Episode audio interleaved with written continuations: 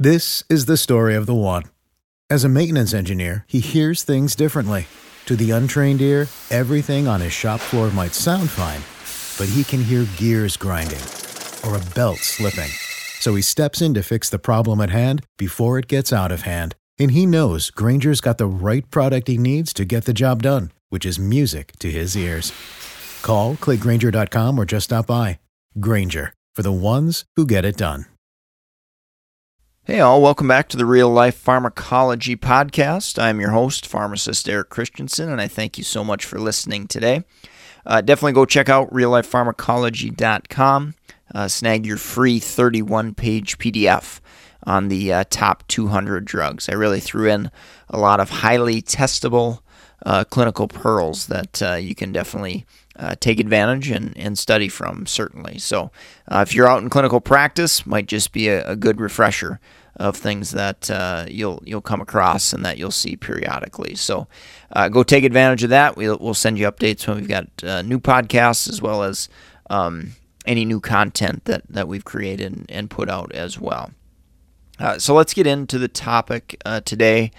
the drug I wanted to cover was olanzapine uh, brand name of this medication uh, is Zyprexa. Uh, mechanistically, how does this medication work and what does it do? Uh, first off, it's an antipsychotic, of course, uh, and it blocks uh, dopamine, specifically D2, dopamine 2 receptors, as far as how it helps with some of these symptoms of psychosis uh, associated with schizophrenia and bipolar disorder and things of that nature. So, uh, main uses are that schizophrenia, uh, also uh, things like mania associated with bipolar disorder. Um, in addition uh, to that mechanism of, of dopamine blockade, olanzapine has some antihistamine type activity, possibly some alpha blocking activity um, as well as some serotonin antagonist uh, activity as well. So, uh, not necessarily, you know, the, the cleanest of, of mechanisms, uh, so to speak, and that uh, relays into some of the adverse effects that you might see. And again, a lot of uh, the adverse effects are dose dependent, as they are with many different uh, medications. Um, but first, uh, I wanted to mention um, EPS. So that that's the the top adverse effect that you're um, likely going to hear about associated with antipsychotics. Now, olanzapine is a second generation antipsychotic, so definitely, you know, not near as bad as a drug like haloperidol as far as those extrapyramidal symptoms go. Uh, one thing that differentiates olanzapine in the class of second generation antipsychotics. So remember that's quetiapine and risperidone, uh, aripiprazole, so all those different um, second generation uh, drugs is olanzapine is notorious for weight gain and it's also higher on the list as far as sedation goes. So that's two, I think, really important things to remember. If you've got uh, an at risk schizophrenic that's already overweight, obese, maybe they have uh, diabetes or elevated lipids, for example.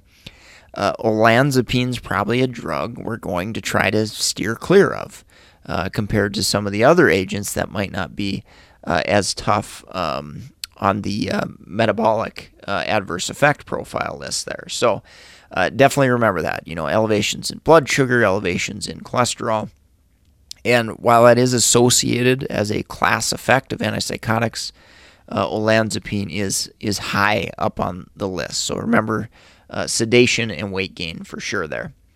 Um, other kind of generic adverse effects that certainly are associated with olanzapine, um, but maybe not as high as some of the other agents. Uh, QTC prolongation, uh, elevated prolactin levels, um, hypotension. Remember, there's there's potential that it can have some uh, alpha blocking uh, type activity, and then anticholinergic activity as well. Um, I generally think of this a little bit more so uh, if I've got a patient who's already on anticholinergics. We could add on uh, to that anticholinergic uh, burden there. And then rarely antipsychotics uh, are associated with uh, neuroleptic uh, malignant syndrome. Again, extremely rare there. Um, dosage forms I did want to mention that obviously the most often, uh, most used dosage form that I see uh, is simply just the, the tablet. Um, but there is a long acting injectable, uh, Zyprexa Relprevv, it's called.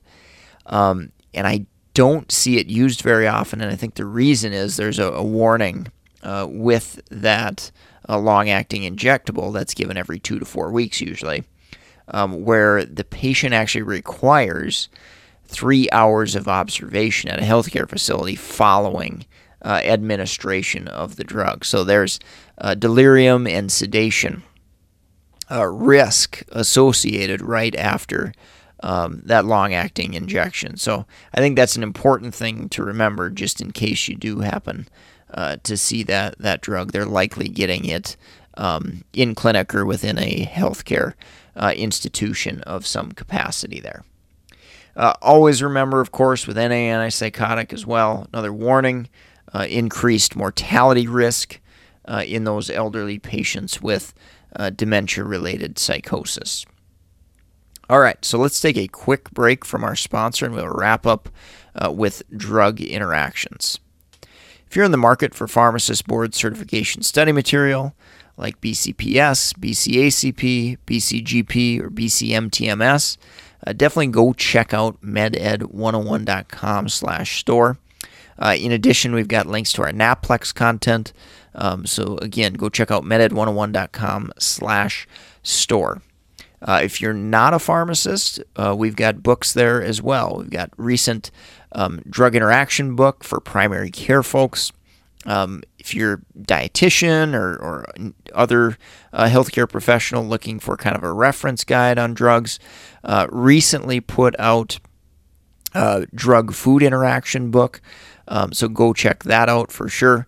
Uh, again, all these links at meded101.com slash store.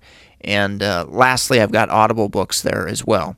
Uh, so you can get your first one for free. Um, Drug Interaction book is a good one to, to potentially start with. A 10 hour um, audio book uh, you can get for free if you've never tried uh, an audible.com book. Uh, so again, all those links, meded101.com slash store. So continuing on drug interactions, um, remember that olanzapine uh, is metabolized by CYP1A2. So this will help you remember uh, some interactions. And if you remember uh, tizanidine uh, from a previous podcast episode, uh, tizanidine is also impacted, uh, excuse me, broken down by CYP1A2. And one of the major medications that inhibits CYP1A2 is ciprofloxacin. Okay, so ciprofloxacin can inhibit CYP1A2 and raise concentrations of olanzapine. So good one to uh, definitely remember there. Um, other things to uh, think about: uh, fluvoxamine is a CYP1A2 inhibitor. That's Luvox. Uh, it's an SSRI, rarely, rarely used um, due to significant uh, drug interactions there. Um, one unique uh, adverse effect, um, or excuse me, drug interaction, is smoking cessation. And I actually did a blog post uh, on this at meded101.com where it was a case study where a patient stopped smoking and it caused olanzapine concentrations to go up, causing adverse effects from the drug. So, smoking, cigarette smoking, actually induces CYP1A2. So, in this case scenario, when they stopped smoking, they lowered the activity of CYP1A2, which allowed more olanzapine to hang around and cause uh, adverse effects like sedation, for example. So, really interesting case. You can go check out um, if you just Google search um, smoking cessation and olanzapine, Meded 101, you should be able to, to find that article. Um, but uh, it, it is a, a, a good, uh, unique one to remember because um, most uh, people certainly uh, don't think of uh, smoking cessation as uh, having negative effects. But um, certainly in, in this case, it did have a negative impact on the olanzapine concentration. So, very, very rare adverse effect, unique adverse effect. Um, but uh, again, a good reason to have a, a pharmacist on the team uh, looking at these things and, and thinking about it. Uh, of course, with drug interactions, you got to think of those additive effects. Of course, sedation, you know, your alcohol, your benzos, your opioids, things of, of that nature, other CNS depressants. Uh, anticholinergic burden, I kind of alluded uh, to that before. Uh, additive effects from dopamine blocking agents. Uh, in clinical practice, uh, metoclopramide is probably the one I see used uh, most often for you know gastroparesis or something like that. And then of course QTC uh, prolongation. So antipsychotics can prolong the QT interval. So we need to think about agents that um, can potentially add to that and or risk factors that a patient might have. And also uh, hypotension. So if you got a patient uh, on numerous blood pressure medications, fall risk, uh, things of that nature, you got to remember that olanzapine could definitely uh, add to that potential risk. All right, so I think that's going to wrap it up for today. I thank you so much for listening. Uh, if you enjoyed the show, uh, picked up a clinical pearl or two, leave us a kind rating and review on iTunes or wherever you're listening. that's greatly appreciated.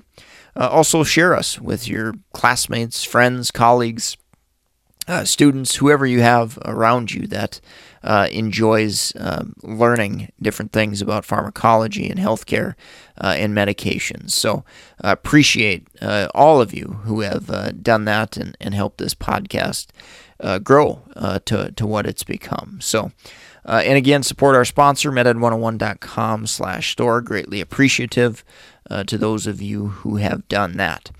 If you want to track me down, uh, find me at LinkedIn, Eric Christensen, PharmD, BCPS, BCGP. And uh, I am going to uh, sign off for today, and I hope you have a great rest of your day. This is the story of the one.